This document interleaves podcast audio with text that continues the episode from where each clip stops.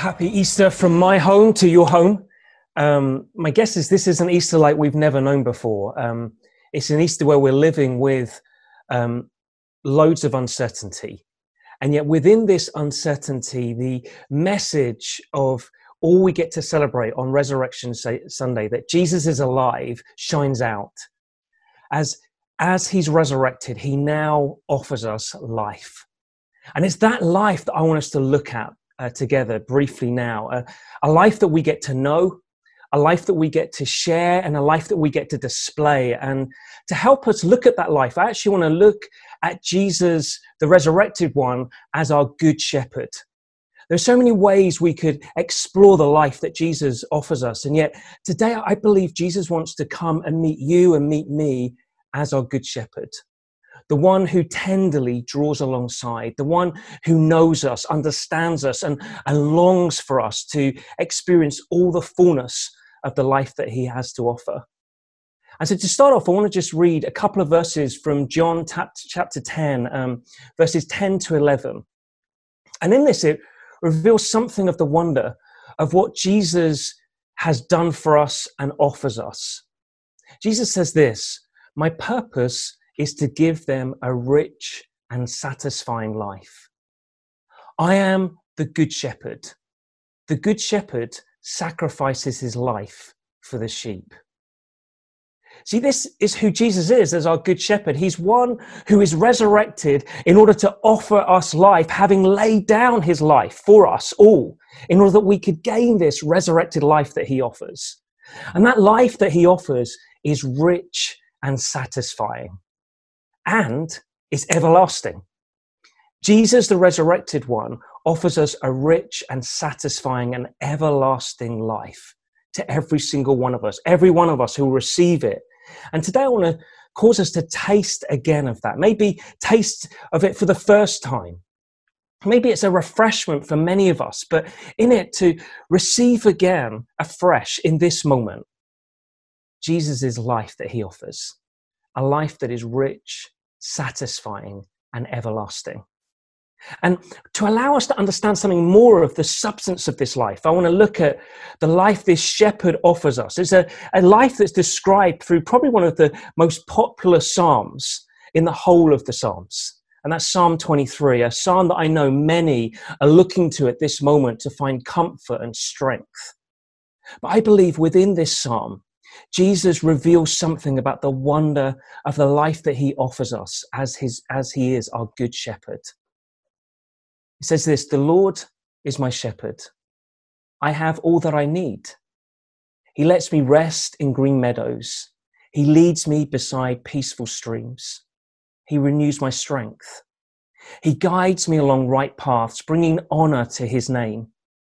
Even when I walk through the darkest valley, I will not be afraid, for you are close beside me.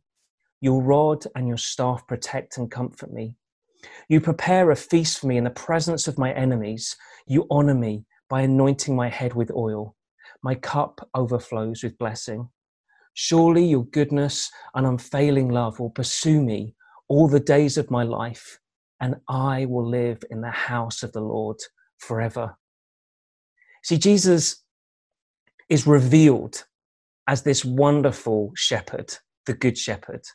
And as this good shepherd, this psalm reveals the life that he offers us, a life that is amazing, is good, is full, is satisfying, and is everlasting.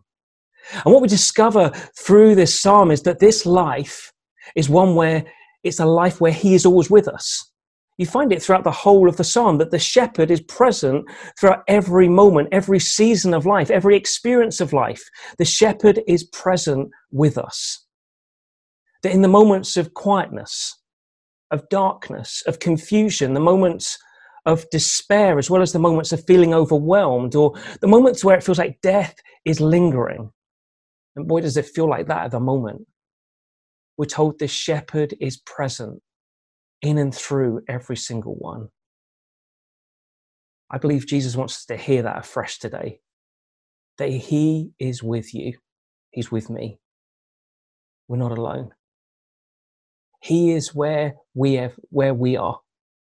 Wherever we go, whatever we're experiencing, He is present with us. But it's not only a life where he is with us, it's also a life that he then reveals is one that is a life of rest and restoration. That he longs for each and every one of us to know in the very core of our being rest. A rest that comes from knowing that we have nothing to prove. That he comes within that rest to also bring restoration. Restoration to the very core of our being, to the, our fragility, to our fragile minds and our fragile bodies, and comes and brings us strength. The invitation is, even in this moment, to pause, to pause and allow the wonder of Jesus' presence to come and meet with you and to meet with me, to come and provide us the rest and restoration that we so long for. But it's also a life of comfort and protection. You see, even within the darkest of valleys, where death is very present, like that that we're living through at the moment, he's with us. He doesn't take us out of the valley. I think that fascinates me through this psalm. It's that he journeys with us in the valley, however dark it is. But as he journeys with us, he offers us comfort and protection. The comfort and protection that comes in knowing that he understands us, that he knows us, that he loves us. And the comfort and protection that comes and is revealed through today, Resurrection Sunday, that Jesus gets the final word. Jesus has the final word over even death. And he says, no more sting, because now he provides resurrection life. But it's not only a life where he's always with us, not only a life where we get to know rest and restoration, not only a life of comfort and protection, it's also a life of provision and honor. See, there's that moment in the psalm where we discover we sometimes just can't go on anymore. We just find ourselves stationary. It feels like the world throws at us its worst and we can't move forward. And in that place, we discover that Jesus meets us. Jesus meets us with his provision and his honor.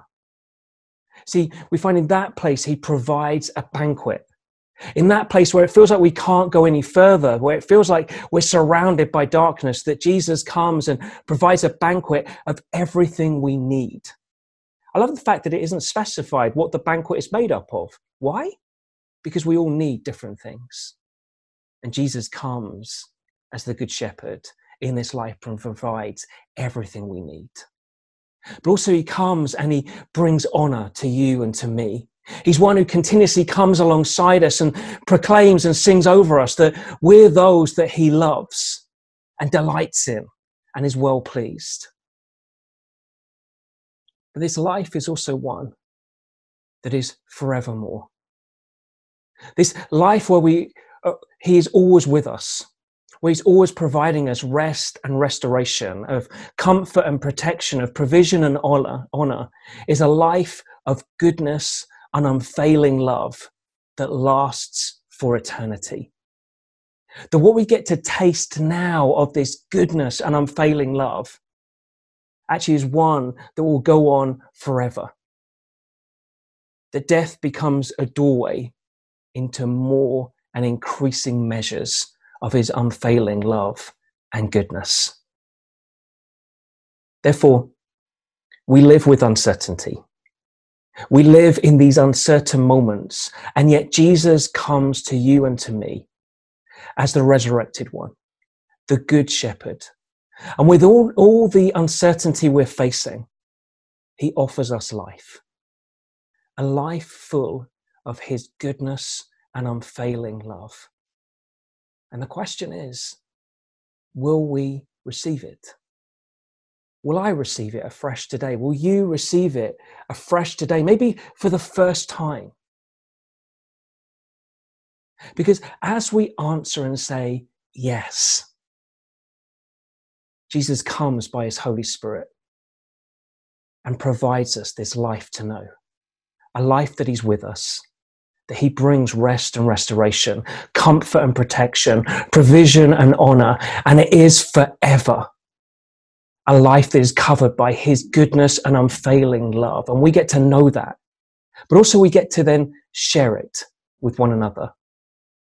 And then more than that, in this world that seems to be covered and talk to, talking about death all the time, we get to reveal and display the life that Jesus offers. I pray that you would taste and see and savor the life that Jesus offers you.